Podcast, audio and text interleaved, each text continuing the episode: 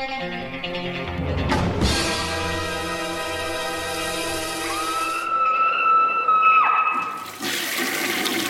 guys, what's up? It is week 340.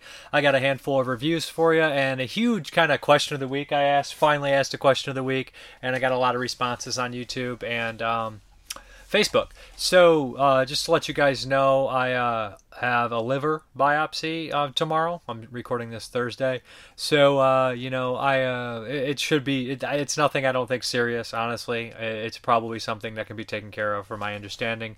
Uh, I usually don't share this kind of information. Um, also, I've been going through a lot of stuff, so um, you know, I don't really know what's going to happen in the general future on the show and anything like that. You know, it, it is what it is, and uh, I'll keep you guys updated. All right, but let's hop into the reviews, and the first one up is The Lost. And I say right on here, a modern day Last House on the Left, bloody disgusting. I wouldn't argue with that, although that was in 2006. So this is actually directed by uh, Chris uh, Sivertson, who worked with Lucky McKee. They worked on each other's movies, produced each other's movies and stuff. And it stars Marc Senter as a couple kind of old school roar, uh, indie horror royalty and Misty Medea and Ruby LaRocca in the very beginning of this one. And this is based off a Jack Ketchum novel. So, you know, Jack Ketchum um, passed away probably about I don't even know, maybe five to seven years ago, and he wrote a lot of kind of really intense horror novels like The Girl Next Door, um, Cover, um, what is the uh, Red, a lot of stuff, pretty good stuff. I, I was a pretty big reader of his, and The Lost was one of his best books for sure. So this movie, when it came out, I really enjoyed it. I covered it on the old, uh, the, the, a while back, a few years back. Somebody picked it for a Patreon pick, and I was happy to do it because I'm a fan of the film and a Marc Senter. So this one uh, essentially is kind of a retelling. Uh, the book is a retelling, kind of based on a couple people, but what do they call it? The Pied Piper of uh, uh, Tucson, I think, was the guy, and he was kind of a mass murderer and, and whatnot. And this is kind of based the character of Ray Pye in here on that character. So the original Blu-ray from Anchor Bay. Um, um, it was taken. It was kind of like an upscale almost from uh, the DVD, and it was uh, bare bones. It's like they took all the special features off it and just put it out on Blu-ray. So it was kind of a, a almost a downgrade from the DVD besides picture quality. But this picture quality on the new Ronin Flix Blu-ray looks really good. It's a brand new 2K remaster from a 4K scan of the original camera negatives completed by Ronin Flix. That's excellent. Um, sorry. like I said, I am a big fan of the movie. I'm a big fan of the dialogue, the way it's edited, the way it's got a certain style about it. Kind of got like this crime aesthetic, how it's edited and just bizarre almost like a lot of people say natural born killers. It does have a Tarantino flair. So it follows this character, Marc Senter, who in the very beginning he murders these two women, and that's kind of like the, the darkest, dirtiest thing he's done. But he's an awful person. He's like an older guy that hangs around younger kids and, and basically gives them drugs and sleeps with all the girls. And he's just a compulsive liar, as often you know, uh, you know, degenerate kind of criminals are their entire life. So there's a lot of side characters in here. It kind of focuses on three characters that Ray is obsessed with as well His kind of long term girlfriend that he treats like crap. Excellent uh, performance by her. I can't think of her actress's the actress's name. Um, it also focuses on a, a rich girl that Ray has a small relationship with that actually um, her mother has passed away and they have this kind of small relationship and ray kind of tells her some things he shouldn't. And finally this uh, this really sweet girl that is actually dating a police officer who's old enough to be her father. Her father's played by Richard Riehle a great character actor or Richard Riehle, i think it is. Great character actor. You guys would see him pop up in stuff like hatchet and uh, mysterious skin and grounded for life. He was in a tv series like that. Good small performance. But the, the police detective the retired one is ed lauter classic character actor one of the best. Worked with Charles Bronson several times. Um, he's in Magic. He's in Death Wish three. He's in True Romance. He's in so many films. Uh, excellent actor. Excellent performance here too. And his ex partner, because he's retired now, is Michael Bowen who also turns in a top notch performance. A few weeks ago, I, I, talked about him in Dead Girl, and he's hilarious in that movie. I wish I was 15. I'm 17. I wish I was 15. He's great in that. He's even better in this. Um, he's he knows who Ray Pye is, and he believes that he is the one who killed the two girls in the beginning. So he's constantly stalking and grilling him. So that dialogue is always so good, and, and Michael Bowen's just perfect at going from polite and funny and jovial to very serious and intimidating, and he does that a lot with Ray. Uh, Marc Senter holds his weight really well with these kind of heavier, these bigger actors. You know what I mean, like Michael Bowen and and stuff like that. He's right up there on the level. He has a lot of scenes with him. Them. But uh, this movie actually becomes incredibly violent, as a lot of films did in the early 2000s from America. You know, um, Lucky McKee behind it. That's no surprise. He would go on to make like The Woman. He's producing this, so it has that kind of woman, you know, kind of feel like May almost like a certain kind of aesthetic, which I really like. I think this would make a great double feature with The Woman, uh, which is also a Jack Ketchum story, or even um, Dead Girl, which came out a few years later. But I have to take my hat off to this release. You know, it looks good, it sounds good. The opening with the tracking shot and the Ray Ray walking and stuff is just something that's amazing. And and, and, like I said, this is a time that uh, somebody did call me out on this because I mentioned how much I didn't care for the Last House remake, and they said, you know what, this this time in film was kind of crazy because honestly, it was some of the most violent, gory stuff being put towards the mainstream. Now, Lost isn't 100% mainstream, but the Lost has a mainstream, more mainstream aesthetic than a lot of stuff you would see that that's that's harsh, especially nowadays. So like you're looking at it as Terrifier 2 gets released in theaters, but as you're talking about it, you got stuff like Hatchet 1 and 2 and and stuff like that you know saw movies coming out in hostel and and a lot of violent stuff and, and and like special effects. And this movie has a ridiculously high kill count towards the end. It becomes kind of a kill spree movie a spree killer film. And it's intense. It's not exactly like the book. Uh, the book has a different ending of course and some different things happen. The book's great if you if you're a fan of jack ketchum i recommend or the movie reading it. But uh, yeah this has also got a slew of features on here which are well worth your time. Um, so here we go. We have a new audio commentary with director chris uh, uh, Sil- um, what is it, Sivertson, and producer Lucky McKee. That's really good. I love that they mentioned how they found Musty, Misty Mundae. They basically saw those independent movies. They said they grew up on those EI movies when they were getting an independent, um, alternative independent, and I did too. So that's kind of cool. And I'm here talking about the movies, and they're out there making them. So hey, um, and then we have archival audio commentary Jack Ketchum, moderated by writer Monica O'Rourke, and new interviews with cast member Marc Senter. Love seeing that. He looks great too. He's got to be uh, up, you know, close to 40. Um, um, Robin Sydney, and Shay Astar. Those are all really good, really interesting. Uh, Marc Senter was really good. Um, audition tapes, outtake, storyboard sequence, original Jack and Jill short film by Chris Sivertson, and you'll notice that because that one pops up in May. It's uh, if you the one uh, video that um who's that actor that shows May um the the, the short film he made that's that's actually the film that they show so you can watch it in its in its entirety. But this is a great film if you like these kind of almost extreme crazy films. I really recommend it. Um, great soundtrack too, great aesthetic, and the original book I think takes place in the 50s. So like it's not exactly a 50s movie, but it definitely doesn't. It's not a period piece, but it has a certain flair to it. That's the Lost. Great stuff. Okay, the next one here is from Jess Frank Franco, and this is a full moon release, and this is Blue Rita. Now, I know there was some controversy about this cover. Somebody said that they took that, and it's not actually an official cover. I don't know anything about that, except that I heard some rumblings about that. So, this is produced by Erwin Dietrich, who did Jack the Ripper. They're saying on here, produced Jack the Ripper with uh, Klaus Kinski. And is that just Franco, too? I'm not 100%. I, I think it might be. But uh, Blue Rita so 77, Franco is a movie making machine. He makes so many movies a year.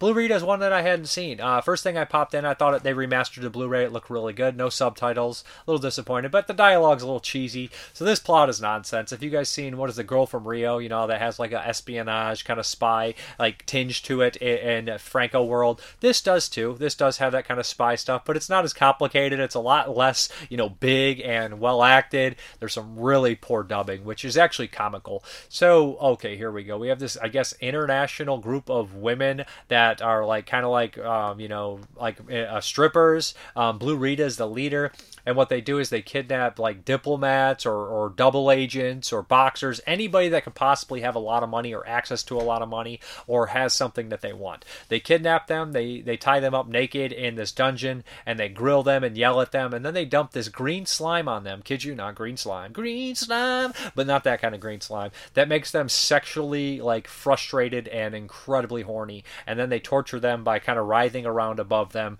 and whatnot. So yeah, it's basically that that. There's a lot of that. Of course, one of the girls kind of falls for somebody that is captured, and there's double agents and double crossing. It's all really silly and softcore, and and just basically a reason to show a bunch of girls naked and and be a dominatrix kind of deal there. It's all right if it's your thing. It's kind of funny. I didn't mind it. The dubbing made me laugh out loud because there's just stuff that they say is just absolutely terrible. He's just like, ah, oh, let me have sex with her. It's just like, oh, I can't believe this. Like, I can't. I would just love to sit in on the dubbing session. The guy's reading the lines, and everybody's like, "That's good. That sounds good. We're gonna we're gonna roll it, print it. That's great."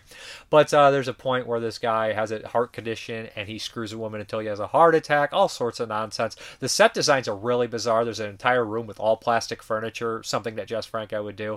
Everything is like that. It's just absolutely weird and and quiche, kitsch, and all that kind of stuff here. So if you're a fan of you know Franco, I can't show you the inside of that. Uh, a lot of nudity. There's a lot of sex in here. There's a lot of characters, and if it's up your alley, check it out. There's a lot of jazz kind of club bands and everything like that. I know that Franco, he was a jazz fan, if I'm not mistaken. I think Venus and Furs has a big kind of jazz kind of oriented thing involved with it. So yeah, Blue Rita looks good. Has a DVD as well. So if, if you're a fan of Franco, then check it out. You could do a lot worse for uh, Full Moon or Franco or you know Euro cult cinema from this time. Okay, this is probably one of the most bizarre releases that Unearth Films ever put out, and this is from the Unearth Classics line, number 13 here, oh, unlucky number 13, and this is Full Body Massage by Nicolas Roeg. Nicolas Roeg did stuff like Eureka and Don't Look Now, so a bizarre time walkabout, a bizarre title for Nicolas Roeg to direct and a bizarre title for Unearth Films to release. So this stars, of course, Bryan Brown from stuff like Cocktail and FX, and Mimi Rogers, who is a knockout in this movie. She's kind of an older woman, but she's in, in this, and she's like middle aged, perfectly cast, still incredibly attractive. So here's basically the plot, and you're going to say that's the plot, but it gets a little bit more complicated. There's a lot of dialogue. So um, Mimi Rogers is this really kind of uh, business oriented woman. She's got a high stress kind of job, everything like that. She seems to be well off, and every week she has her personal masseuse come in and give her a massage. This time around, he's not there. She's already starting to fantasize about it. He's a younger man, and you can tell that she's she's into him. There's a thing there, maybe a little bit more than a massage. Not full out sex, but just a little bit more than a massage, and she has these feelings for him. So Bryan Brown ends up showing up, and he's, he's her he's her his replacement. And he's an older guy, and he's just kind of, at first, he's really kind of abrupt but strange, you know, esoteric, philosophical, all these kind of things here. Starts asking her questions, and they start to argue almost and talk and, and really kind of dive underneath the surface. And we start to see flashes of her feelings toward, you know, this guy, this masseuse, and, and then we also start to see flashes of Bryan Brown's past with his um, uh, relationship that he had and a relationship that she had. And we can kind of see all these kind of deep meanings. And we're kind of getting into this point where we see these kind of things pop up that are like these kind of philo- philosophical messages and things like that all about kind of massages. So we can see that a massage is not just a relaxation of the muscles. It's kind of a relaxation of the soul maybe diving deep underneath the surface and seeing really all these things that you have stress for and you have longing all these kind of things in there and kind of releasing them. Maybe it's even cathartic for the guy giving the massage at this point point. But that's pretty much the movie. It's a it's a solid movie. I mean, it's well acted. There's tons of nudity. I mean, Mimi Rogers bears it all. She walk and you see everything. So I mean, if that's what you're looking for, it's definitely kind of um, you know, it was one of these '90s like felt like a TV movie kind of softcore deals that you'd see on uh, but it's directed by like a world class director. So he's like, I'm gonna direct the shit out of this. I'm gonna write the shit, get a good script. So it's kind of turned into something else, much more than that, if that makes any sense. From kind of like a, an auteur directing just a, a 90s softcore erotic kind of thing that people would, you know, rub one off to, but directed by somebody that cares a little bit more than that and wants to make something different and special in that, I guess is what you'd say full body massage is. But that's kind of exactly what you're getting here. So basically, the, the features are a new 2K scan, a TV version, stills galleries, and trailers. So that's full body massage from Unearthed Films. There is subtitles. It looks pretty good. And uh, yeah, check it out if it sounds like it's up your alley. Okay, this one's kind of interesting. You know what? This is a movie that I probably passed by a dozen times and never registered even what it was. But this is 2015. This is a 4K released by Arrow Films, and this is uh, Michael Mann's Blackhat. So uh, this has Chris Hemsworth in it, of course. So uh, this is a bizarre one. This is a real bizarre film. It looks great, I must say, on 4K. It sounds great. There's a lot of explosions, a lot of, and this is a weird thing. You remember in the 90s there was all these like even late 80s techno thrillers where they're doing the internet, like the net and all this kind of shit, hackers it's like everybody's doing the internet and all this technology and stuff like this. This is kind of like the modern equivalent to that, although it is, you know, eight years old already, which is crazy to think. It still feels a little bit modern because this shit's happening right now, or, or these you got these terrorists that hack into companies and, and hold them hostage for money or whatnot. So essentially, what we have here is um, there's this company that's hacking in and blowing things up and doing all these kind of devastating things, and nobody really knows why they're doing it. China and United States are working together to try to figure this out, and they have this Chinese agent and his sister and a couple of American agents, and one of the American agents is um, the guy from Criminal Minds. He's in Creepshow 2. He's in um, Nightmare Alley, the remake, Del Toro's Nightmare Alley. I can't think of his name. He's a good actor, very good. Love this guy, but uh, he's kind of having a resurgence in the last ten years, and that's very nice to see. So Chris Hemsworth's a master hacker kind of deal, whatnot, of course, and he's in this federal kind of prison, high, you know, uh, rank, like high maximum security prison. Uh, typical, right? They're like, we know you can help us, and he's like, I want a deal. I want to catch this guy. I get out. It's very kind of the deal, right? Like you've seen it a million times. Escape from New York, right?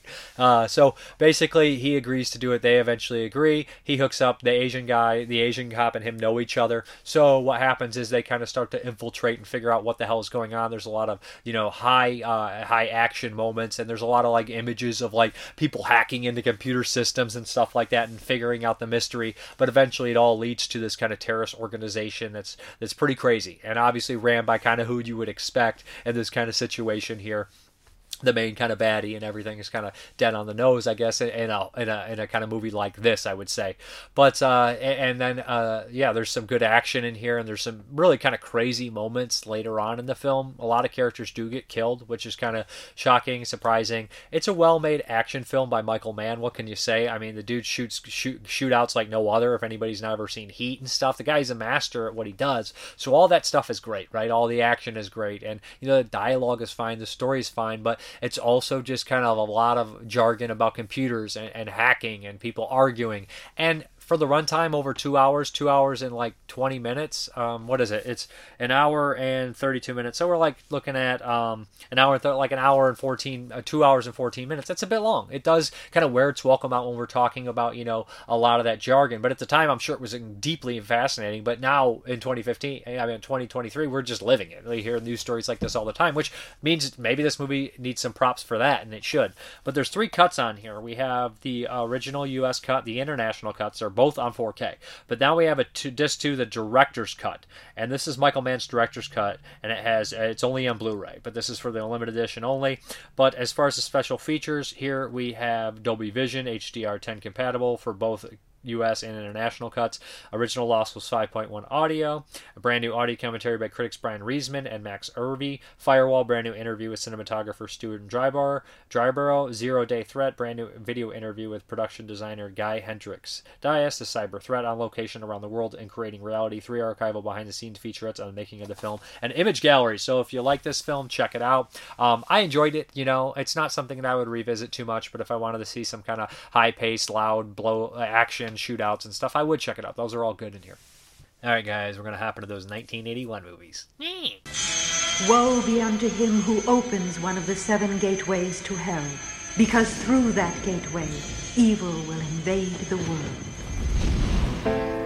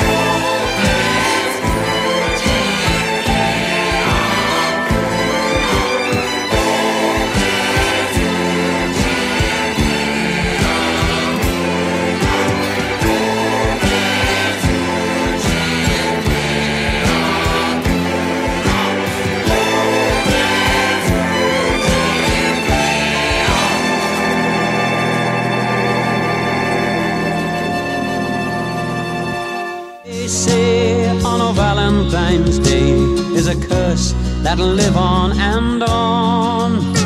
And no one will know as the years come and go of the horror from long time ago.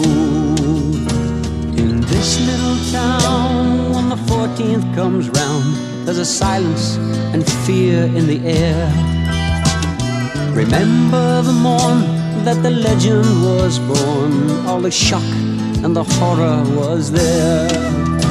Or the legend they say on a Valentine's Day is a curse that'll live on and on, and no one will know as the years come and go of the horror from long time ago, and no one will know as the years come and go of the horror from long time ago.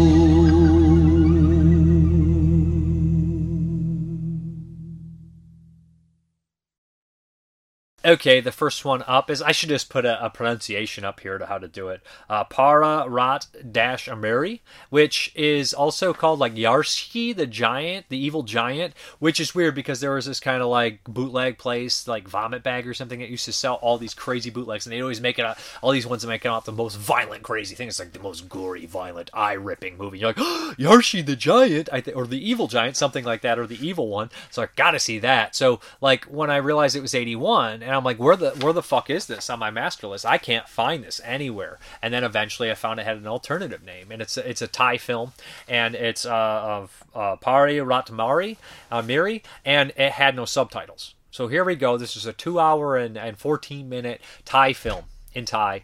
And I'm like, well, maybe I can do the AI generated subtitles. Boy, oh boy. So here we go. A two hour and 14 minute movie that's very regional and very fantastical that follows all these kind of things with AI subtitles, me trying to understand it. Okay, so basically what we have here is some sort of evil giants or these mystical people kidnap these 12 women and they keep them in this kind of contained place all right and and i'm not going to get into too much details here. They have these characters that can grow and shrink and one is almost played as comical relief and he he grows breast and he actually feeds a child at one point with his breast. Really bizarre. Um, there's a whole scene where it kind of veers off and there's a giant cockfighting scene which is is, is kind of odd. Um, and this chicken almost seems magical. This rooster seems magical to people they're all after the rooster. And then there's at this time where there's like a mother and fa- a son fighting about things, and everybody keeps saying, "I'm going to kill you. I'm going to kill you. Don't kill me. I'll kill me." And I think that there's a translation issues, and everybody's going to the police station. I'm going to tell the police officials, but this seems like a period piece, so I'm like, that must mean the magistrate or some king, or I don't know. I don't know because these AI subtitles on the the base model are just not that great.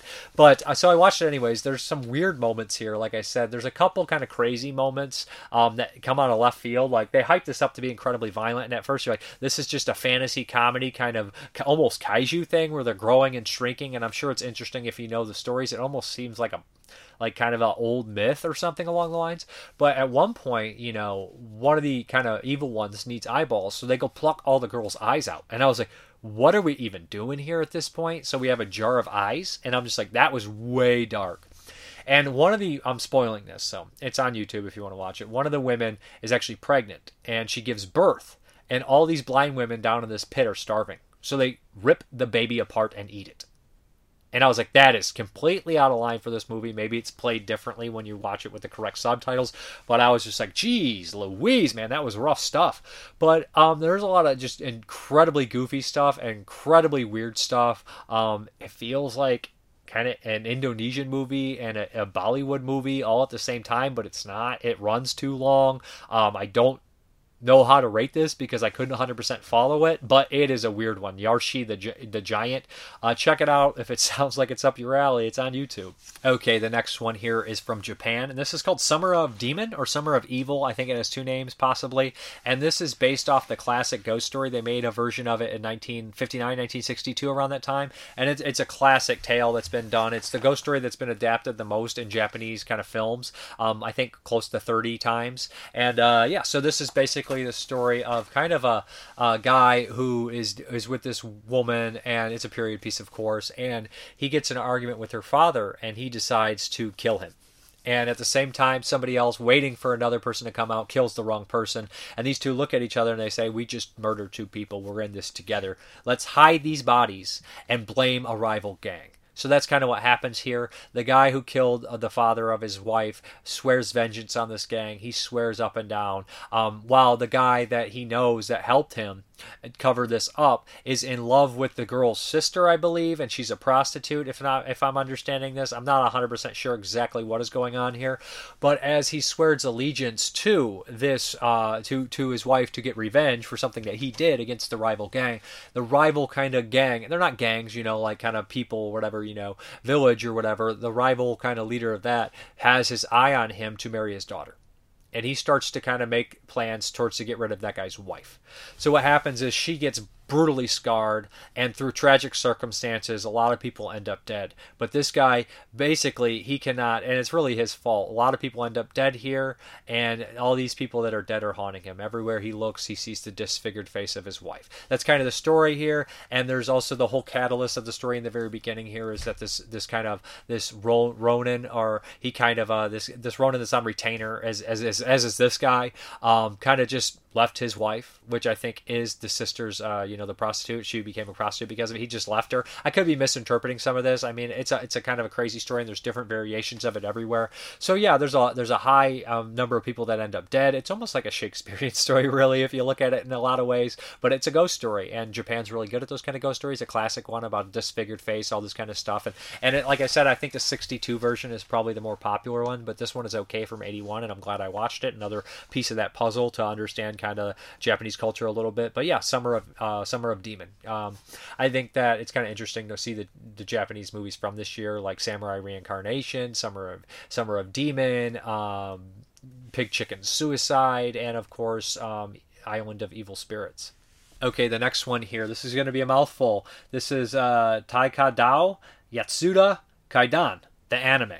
And this is from 81. I used AI subtitles again, and they were absolutely horrible for this. So it's lucky that this is based off the same source material as Summer of Demon right? These are all the same story. So we had two in the same year, but this time it's an anime version. So here we go. Now this one is kind of told like by this old man on stage, and he's talking and he's sweating and he's acting it out, and then we kind of have the anime happening at the same time. We'll cut back to him. Sometimes we'll hear his narration over the voice. So this is the same story, just more simplified. Um, so we kind of cut out the kind of uh, prostitute or the geisha, or uh, not geisha's not prostitute, but you know what I mean, the kind of prostitute woman uh, kind of thing here. So what we have is the typical story of this guy wanting to get rid of his wife and he poisons her and she gets scarred up and he's haunted by her. That's kind of the story that happens here. And he pays, um, in the original story, he wants to pay that one scoundrel to rape his wife so he can honorably walk away from her. But he won't do it. This one, he basically pays somebody else to scar her. This guy is haunted by it and he ends up killing him and he ends up being haunted by all these people. And so, like, this one is more straightforward. It's like 45 minutes. So we get right into the action. It doesn't really stall. But watching this kind of helped me understand the story a little bit better, even if the subtitles were absolutely garbage. Um, but overall, it, it's an interesting look. It's a nice animation because it's kind of um, Jeremy looked at it for a second and said, you know, it looks old school and kind of uh, new modern a- anime. So it's like a mixture of both. And I like the storytelling aspect on stage. So anytime I try to see something a little different from the year, I will to get a broader kind of look at everything. But I would recommend checking this out if you speak Japanese because the AI subtitles are garbage. It is on the Internet Movie Archive if you're looking for it. So yeah, check it out. So the Patreon pick by my friend Jonathan Wilhelm was any um, Mondo Macabro release that you wanted to watch that you didn't get a chance to watch. So I picked 19. Is this 76? I believe it is 76. The 1976 um, German movie um, Bloodlust, aka Mosquito the Rapist, and I think this made the Section Three video nasty list if I'm not mistaken. And you know what? I actually really freaking enjoyed this one. I had heard about it for years. It's 77 here, so uh, yeah. So the the English dub is not very good, so I wouldn't recommend watching it there. I would recommend watching the German original language. So this is one of these movies that I just kind of love, right? These kind of weird, kind of social rejected characters that are on that cusp of violence or that cusp of weird disorders. So Mosquito is basically he's a mute. He doesn't talk. He he doesn't. You know, they don't think he can uh, like hear or anything like that. So he's they call him deaf and dumb, right? So so what happens is he's just a very bizarre man that lives alone, and he has a very strange fascination. He lives kind of in this like this apartment where he has these dolls that he kind of focuses on. Reminds me of Killer of Dolls, right? Um, it's the Spanish film from 76, 77, around the same time. Great movie. And he, he has these these dolls, not mannequins. That one's mannequins, but he's he's obsessed with them. And and the kind of thing that he he's like um, a necrophile, if you will. He's not a necrophiliac, but they call him Mosquito for a reason. So over time, he starts to kind of go inside the tomb, right? And Ed Gein, at first, he's sucking blood, and then before long, he's gouging out eyeballs, and they're in grotesque detail. And and he, eventually, it's just not enough. He keeps going in and taking more and more until he upsets the authorities. He ends up killing somebody in the process. Um, and uh, eventually dead people are not kind of enough and it, it escalates of course it's not an all-around serial it is a serial killer movie in the aspects like that but you know it has some similarities to something like necromaniac necromantic you know not necromaniac not the ron atkins necromantic you know the Jörg Buttgereit film. So it has some similarities to that but i would put it in line with something kind of like killer of dolls or dream no evil these kind of weird kind of reclusive norman bates style characters that are outcast and they kind of just are on that cusp, that character study of being bizarre and, and awful. And I really liked it. Uh, it's totally up my alley. Um, the special effects aren't perfect, but there's some grotesque imagery. He's a ghoul, man. He's going in there and, and drinking the blood and gouging the eyeballs out. And eventually, it's just only a matter of time before someone like this commits a murder, you know, like Ed Gein. So I, I would really recommend checking out Mosquito the Rapist. That's what he signs all his murder, his crime sprees as. And this actor here is in stuff like The Cat O' Nine Tails. Um, he's in a bunch of movies. You'll recognize him. He just has that unique kind of German, almost Nazi like presence, to be honest. Um, he's really well done. And there's this kind of small girl, this kind of slow girl that lives in the apartment, and she's she's an interesting character as well. But I really like this one. I guess this one's from Switzerland. I thought it was German, but it's in German and English. But we have Switzerland as the country here, directed by uh, Marian uh, Vajda. And uh, so the special features are brand new 2K transfer from Film Negative, exclusive interview with assistant director, exclusive interview with actress Birgit Zamulo. And the uh, uh, assistant director is his son, so he remembers bringing this up. And he actually is like, I'm kind of surprised that this movie holds up. It's actually really good and really interesting. And, you know, the effects aren't great, but, you know, it holds up, it holds up, and I was happy to be a part of it. So, yeah, Mosquito the Rapist, I, I would recommend checking it out. It's definitely up my alley. Uh, and it's also a Section 3 video nasty, so check that off the list. All right, let's get into these questions, comments, concerns. So basically, what I asked was there any movie that you could remember parts of and you could never remember the title? And, uh, and I also said if you didn't have one, name one that you forgot about for years and then eventually remember the title. So here we go. It's a lot of comments, so bear with me. Ember Rott, hey man, just wondering if you could provide any recommendations for good creepy horror films featuring mannequins outside the usual tourist trap maniac remake. I, I recommended Hatchet for the Honeymoon and Killer of Dolls. Uh, and they somebody comments Killer of Dolls is brilliantly insane. That's Kadum Ford 1972. Um, yeah, so Ember Wright comes back and says, Thanks, man. Watched Killer of Dolls yesterday. Just the kind of thing I was looking for. Absolutely batshit. Gonna check out Hatchet for the honeymoon now. Thanks again. No problem. Simpsons guy. I think the original thing from Another World is kind of underrated. Most people just talk about how much better the remake is, which it is, but I think many people forget how good the original is. Same thing with the original Fly, two of the best 50s sci fi movies. The original Fly is, Fly is awesome. Um, Kadum 1472 enjoyed the Kinder Trauma section uh, selection. Hope to see more. We got to look out for the next generation. Yes, we do. Ken Coakley. I, f- I liked Final Exam. I watched it back in the early 80s, but forgot a lot of it. I bought the Scream Factory Blu-ray when they hit when it, they had it just released it. I thought it was a refreshing change of pace. The killer wasn't a mystery. He wasn't wronged by any of the victims. He didn't drown as a little kid. He didn't stab his naked sister on Halloween. He wasn't burned to death by his parents. By parents, he was he just was. The victims were merely the wrong place at the wrong time. Very uh, nihilistic, right? When I first heard you reviewing Final Exam, I confused that with Night School and Gra- uh, Graduation Day. All three were 1981 films, and I called the School Slasher Trilogy. I like all those.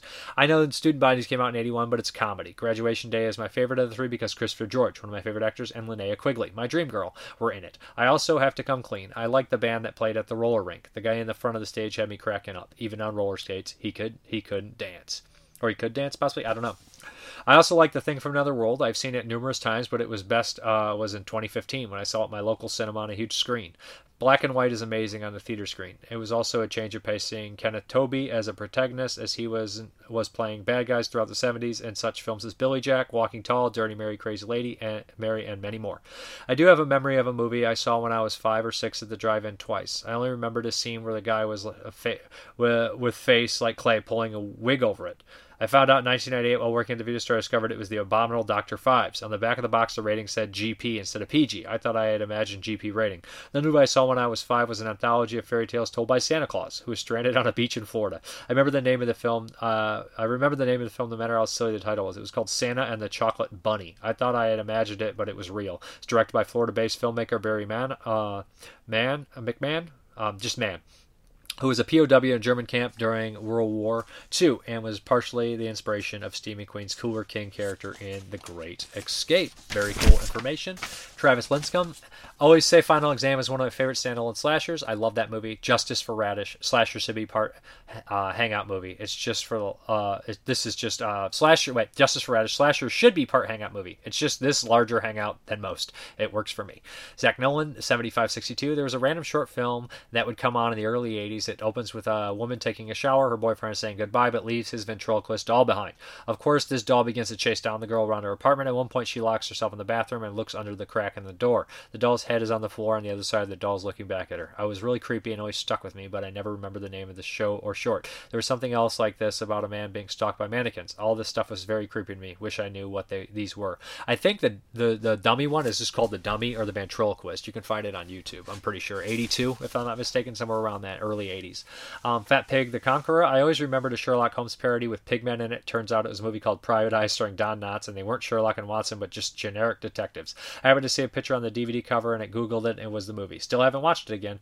Another movie was Getting Lucky, where a nerd finds a leprechaun in a beer bottle. I remembered it being a genie. I just happened to be on Tubi and clicked on it. There's a scene I remember when some party animal kids, it might be bikers, are on the uh, the highway and they all get toll booth. Um, they get it to a toll booth that is closed. Instead of turning around, drive right through the wooden board that's supposed to stop them. Can't remember what movie it's from. Huh. Me either. Huts. I know there's a lot of bikers in what the uh, Any Which Way But Loose or Every Which Way You Can. One, one of those uh, uh, Clint Eastwood ones. I don't know if that happens in it. Hudson three eight three eight. There was three films I've been looking for for years, and they were all something in common. Thanks to Google, I found two of them. The first one was all I can remember was with a witch coming out of the lake and killing people, and a priest for some buzzsaw, which I now know is called Superstition. That's an '82 one. And second was a movie. Uh, was a man and woman driving along, crashing into a lake, and the woman gets possessed by a witch, and that was called She Beast. The third one I have no idea. All I remember is there was a serial killer and he was hiding bodies of women or kids in the house that was under a lake. And near the end, uh, a man or woman swims down and finds the bodies. I saw it years, but the before the Deep House. So when I saw the trailer for the Deep House, I thought, oh great, they remade it. But no, don't ask what year. I haven't got a Scooby Doo. Me either on that one. Wasted time to control shop. Um, there was film where some karate guys fight in hell on a rope bridge. Still looking for that movie. King of Kickboxers has a Bloodsport vibe. Why is it hard to remember kung fu movies? Great video. Is it is it a Shaw Brothers one? Because I feel like a lot of that stuff happened in early '80s, right? There's like a lot of those, like uh, that I watched, uh, Avengers from Hell, all sorts of stuff. Like that one, that one's an anthology. I got to think. But there's one I watched, like Shaolin um, Gate, might have, or Heaven and Hell. There's a lot of these kind of weird uh, you know, Shaw Brothers ones. A, lib- a, libertarian homosexual, and the award for the hottest movie reviewer goes to the newly discovered Mr. Parka. Thank you. Uh, collect uh, Collectitus. I surprisingly enjoy, really enjoyed 50s, the 50s, the thing, uh, along the Day the Earth Stood Still is still my favorite from that era. The Nick Nick Mua final exam, one of the first slashers I may upgrade to UHD soon. For now, I'm sticking with the German 2K release, which has two audio commentaries, one by the cast and one by the writer producer. Very interesting. Question of the week: For the life of me, I can't find the title of this thriller flick. I think it's late 80s, early 90s. One in which a woman is found barely alive after being attacked by a serial killer. The police are baffled she's alive, and a female detective, maybe a shrink, says she turned uh, uh she turned of the horror and kept uh, Wilder from getting his fix. That's all I can recall. Help me, Mr. Parka Kenobi. You're my only hope. I seriously, though, any help is appreciated. My questions Are there any recent crappy movies you wish to exercise from your brain but can't? Boy, I mean, I don't know. I don't want to exercise from my brain because then I might watch them again on accident. Would you agree the U.S. politics are turning into a horse show? Is everybody overreacting? No, we're we've lost our minds. Every no, United States has lost their minds. If you had the all the money in the world, would you ever buy a blue? Would you buy every Blu-ray there was? No, wouldn't need to. I mean, I, if I wanted to watch it, I'd just buy it on the spot. Keep up the excellent work. Take care. Thank you. Uh, KDUM 40, uh, 1472. Uh, movie I've been dying to rewatch but don't recall is a late uh, 60s, early 70s Italian, maybe Spanish, I believe. Marketing exec or possibly stranded traveler visits atmospheric castle of CEO who is vampires of sorts. Ooh. That's tough. There's so many movies that that could be, right? Um, that's tough. Uh, MJ say there was a film where there was a fight on top of movie train at night. I watched with my dad in the late '90s. It's not any of the ones list or compilations of popular movies that I looked up. I mean, you got stuff like Runaway Train and Narrow Margin and Under Siege 2. It's tough. That's a tough one. Uh, Jason Bovey, The Thing from Another World, Blind Spot, confused. Uh, Daryl Angelo, hey, um, or is it Darla? Darla Angelo. Hey, just wondering if you're reviewing new Radiance uh, Radiance Films movie Visible uh, Secret. I probably will. Mike Merriman for your second category: teacher and students kidnapped by scary dudes in a clown mask, end up in a cave. Watched this as a kid and terrified me. Took me well into adulthood to track down the film. That's Fortress 85 and John Soloway, all from Australia. Uh, okay, Mike Mitchell. It was sort of like RoboCop. A scientist creates a suit to protect, I think, astronauts from space. He gets killed and his brain put in a suit. He seeks revenge, but the suit is damaged. And anything he, uh, anytime he is physically touched, he attacks the person. So um, Salvador Funkenstein guessed the Vindicator. That could be right. And then he also says there was some movie, maybe a sword and sorcerer, fantasy, or even medieval goon or villain who is near some blacksmith equipment, gets hot metal thrown at him, and reappears later with burns, scars on his face. Also, not sure if the movie, but main character enter either an old castle or ruins with dead people covered in cobwebs. But the weirdest part was they were mum- they weren't mummified or fully decomposed yet. Not 100% sure they were from the same movie though, but they played on TV the very same night. Part with the goon looked like it was from 60s, maybe 70s, not sure. David Chopping, okay, saw this in the late 70s uh, or 1980. People travel in a blimp to the North Pole, stuff happens. Hmm. Not sure. Cody Cooper. When I was a kid, I saw a movie that really freaked me out and don't know the title. It was a movie that took place on a farm and the animals could talk. And one of the scenes they gathered in the barn around a pig who seemed to be the leader of the animals. Um, I cut it short on accident. JP Andrika says, "Yeah, um, Animal Farm has been done a few times. That's what he guessed." And Cody Cooper says, "I figured that's what it is." Thanks. So here we go. Uh, Michael uh. I was very sheltered as a kid. Everything I watched was monitored, raised in a super religious household. But before my mom married a pastor and it got way worse, we lived with my grandparents, and they would rent horror movies to watch after I was in bed. Somehow I ended up seeing a pretty big amount of one of them. I had never seen a horror film. Um, I had never seen a horror film before. I must have been around five-ish years old. I think I, had, I may have sneaked up and watched what I had seen of it. Anyway, the only thing I remembered in my five-year-old half-asleep brain was a guy who to me at the time looked like a homeless guy played by Christopher Lloyd in the Dennis the Menace movie from the 90s, who at some point is about to cut a guy open with a chainsaw and at the end gets zipped up in a body bag. Fast forward to about seven or so years back, I tend to blind spot. I probably have 500 unwatched titles. Point. I put in Scream Factory's Blu-ray body bags with a friend I had at the time. Uh, spoke highly of. Part of the way through, John Carpenter's character keeps saying and doing things that stuck in a chord in the head. Finally, I messaged my friend and asked if at any point did this character use a chainsaw on someone, and he did get zipped up in a body bag at the end. He responded that he did. With that answer, my excitement went through the roof because I had officially found the first horror film I ever watched. Sorry if it was a big, long, bit long-winded. I just get excited thinking about how it turned out. No, that's great. Um, Rob, uh, Rob Kapinski. There's a film I remember as a kid. All I can say is that it's probably the late 70s, and the only thing I really remember about the ending, I think towards the end of survivors running through what seems to be a kind of maze. Maybe fuck, I keep I didn't put Seymour on there. Um, but JP Andrica says, "Is it black and white? There's an old movie of people in a maze. At the end, a scary frog appears." And he says, I don't think it was black and white. I'm sure it probably was made for TV, like an old ABC Mo- Monday night at the movies kind of thing. Uh, I also think creatures are sort of like mud creatures or something that was coming up from the ground. And uh, he responds, sounds like slime people, but it's black and white. Mindy King, there was a horror film movie I watched as a really young kid. It completely traumatized me. I don't know exactly, but this family went to Newtown. Everything was green. All the foods were eaten. It was so weird to me. That's uh, Troll 2, of course. She remembered. Yep, I was so excited when I found out. And somebody responds, Lee Bishop, you don't piss on hospitality. I won't allow it. And then we have Stan Moreland. I have a mystery movie that nobody has ever been able to crack. I've been searching for the movie for over 40 years. When I was around three or four, probably 70, 72, I used to go to my parents' drive-ins. I usually fall asleep, and god damn it, I forgot to do the Seymour. I'm not having a great week, um, so I'll try to remember to do that next week. And he guesses the Changeling uh, as a wheelchair, but I don't think it's that. Nicholas Holland. Um, I remember some uh, something getting regular uh, play on US uh, AT uh, today in sci-fi in the early 2000s there shot in similar st- stuff like cherry falls that featured college students sent either by their boss or professor to either investigate a small community uh, or a rumor of cults. And he mentions like at the very end there's like people in robes. I think it's lover's lane personally.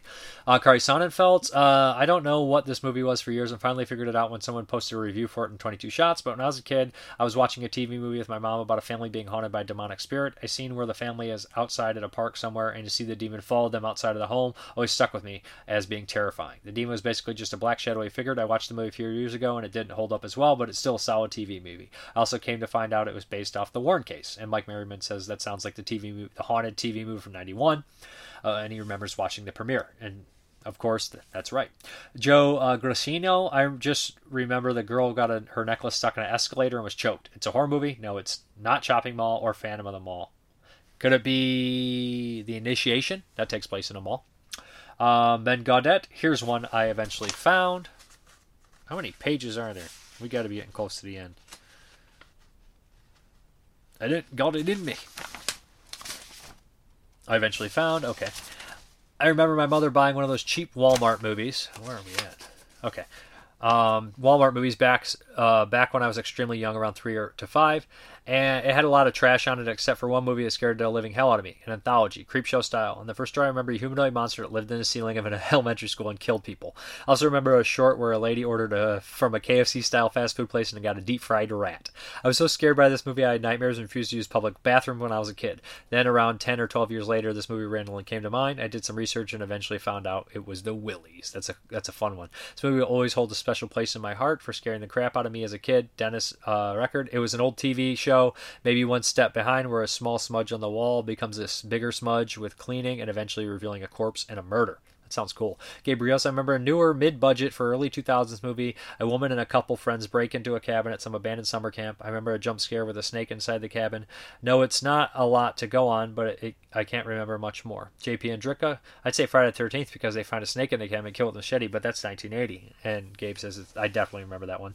Den- Dexter Aruda, I watched the last half of one streaming years ago and never been able to find it. Some people are in a home invasion situation at a cabin home and are forced to do horrendous things to each other. There's a scene where, fuck, and uh, somebody basically guessed uh, funny games. And uh, my friend Brittany Steele guesses, is it Vile from 2011? I don't remember the ending though. Okay, it could be. Um, somebody also says Mother's Day reboot. Uh, JP and Dricka, there was one on the USA back in the day. I just remember a woman lying nude in the forest with wolves howling like she had some connection to nature. I think possibly attacked a family member, maybe a kidnapped a kid. I thought it was a baby monitor, sound of fear, but it doesn't match up. Brittany Steele says 1990 uh, from the um, says the Guardian, and I think it is the Guardian actually. I remember that. Matthew Hudson, not uh, a horror movie, but while I was in Germany, there was a movie on TV which was all in German. I can't exactly explain it to to me, but the this the was a seven with a what but there was a seven with a giant joint and a scene with a giant vibrator. It ended with the main character using some sort of pheromone that caused a bunch of overweight women to crush him to death. Huh. You know what? That almost sounds like Dr. Jekyll, uh, Dr. Heckyl, Mr. Hype because there is a weird scene where a bunch of heavy women crush him to death with a pheromone. Um, still not sure what the fuck it was, but I'm looking for the answers for years. Rakesh Brown, zombie jumps out of TV screen and eats people while watching the zombie movie. That's got to be video dead. Um, let's hop into the update. It's going to be rather quick. So I had a whole fiasco with this bad boy. So I ordered it from uh, Arrow it got lost in the mail and I did a customs report. They just sent a new one and then the, new, the old one was found. They took that back before I got, you know, it was shipped back to them. But I didn't wait because I thought it was going on a print and I didn't think I was going to be able to get one. So I ordered a Hellraiser um, uh, Quartet of Torment uh, 4K. Um, and this is the pinhead version. I should have a chatterer, and then I'll sell this one if that shows up. But yeah, so what we have here is yeah, this one right here has all four, uh, the first four uh, Hellraiser films on it. Uh, first one in 4K, all four of them on here. So Hellraiser, Hellraiser, Hellbound, Hellraiser 2, Hellraiser 3, Hell on Earth, and Hellraiser 4 Bloodline. It's really exciting. Um, bunch of features on here. Anyways, I'm a big fan of the first two Hellraisers. Three's okay. Four has some interesting stuff. But yeah, so anyways, we're gonna get out of here, guys. Hopefully you like the update. And yeah, wish me luck. All right, guys, thank you very much for watching. And as always, have a good one. Yeah.